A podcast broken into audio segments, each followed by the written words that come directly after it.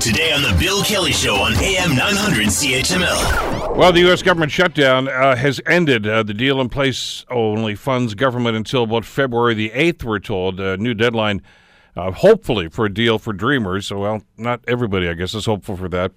It was uh, quite convoluted if you watched any of the coverage over the weekend after the shutdown took place. Uh, watched uh, any of the networks, whether it was uh, MSNBC, CNN, uh, Fox, any of these, and basically it was just a parade of senators and congresspeople pointing the finger at the other party and saying it's their fault. You know, they not putting America first, yada yada yada. You've heard all that rhetoric before. So there has been some sort of a deal reached, uh, and I'm not so sure that everybody's happy with that, but at least the government is back to work. So where do we go going forward right now, and how does this happen in the first place? That a government can actually be shut down? Uh, you figure they've got money. I mean, why can't they pay their bills? Well, joining us to try to explain this whole circumstance and and the implications is uh, uh, uh Gregory Wawro, who is a professor of political science at Columbia University. Professor, thank you so much for the time. It's good to have you with us today.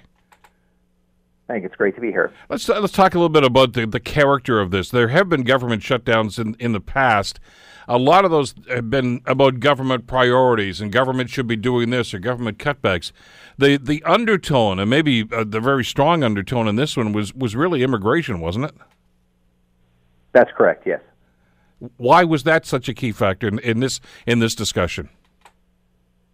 Well, I think it has to do with the fact that you know immigration has been made a uh, you know brought basically made a top priority issue by the Trump administration by essentially uh, uh, ending the DACA program. Um, Donald Trump has basically forced this onto the legislative agenda. Um, Congress has not really been able to do much on immigration, uh, and that's not been for been for lack of effort. Um, over the past uh, 15 or so years, they have they have tried to do something about immigration, changing immigration policy, addressing undocumented workers, uh, but they haven't made much progress. And I think that has, uh, uh, in a large part, to do with the deep polarization that exists between the two political parties in the United States. So Donald Trump has basically forced this onto the to the agenda. The Democrats are trying to get the best deal that they can, um, being in the minority.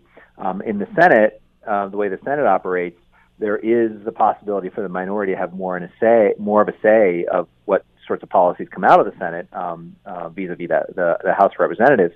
Um, and so I think the Democrats are were basically trying to use the leverage that they have as a minority to try to couple the uh, the funding of the federal government with uh, some progress on on uh, immigration policy, specifically dealing with DACA and uh, and Dreamers. Could you explain some of the numbers for us? And, and you know, you look at that compared to, for instance, our, our parliamentary system up here. If, if a government has a majority here, uh, they basically, I mean, there's a process. Yeah, there's you know three readings, etc. But I mean, if you've got the votes, you just ram it through, and bingo, it becomes law. Uh, even though the Republicans have a majority in the Senate, the, the the Democrats still had some sway there. How does that happen? So the Senate has evolved into a supermajoritarian institution.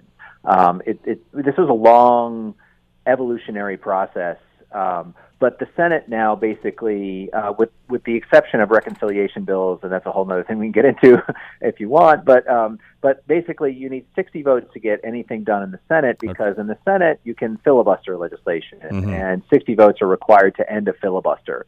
So that's how the Senate has evolved. It's basically now uh, we, we refer to it as the 60 vote Senate, um, but the understanding is that you need a three fifths majority of the Senate now to uh, basically pass any legislation that is the least bit controversial.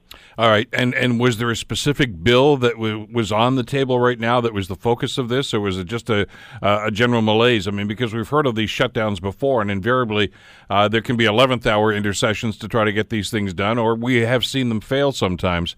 But uh, it just seemed as if these guys were very entrenched uh, when when this whole thing happened over the weekend.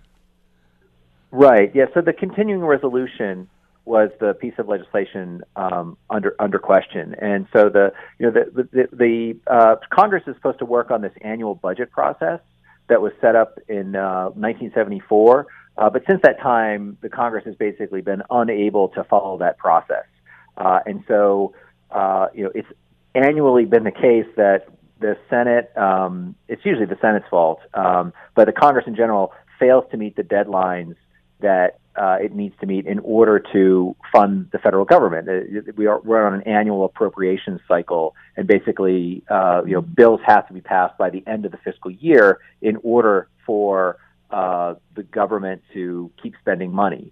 Um, the Congress has consistently failed to meet those deadlines, and so uh, when they do that, they pass what's called a continuing resolution, which provides temporary funding for the government to keep operating after the uh, the, the deadlines have passed, but Congress has not been able to to uh, enact the appropriations bills that it's supposed to uh, in order to fund the federal government. And so where we ended up was, uh, you know, the, the the fiscal year expired back in uh, on September 30th, 2017, and so the the Congress has passed uh, continuing resolutions, um, stopgap measures, basically to keep the federal government um, running. And so, uh, what the Democrats tried to do is essentially couple the immigration debate um, and legislative action on on uh, on legislation with uh, uh w- with the uh, the continuing resolution.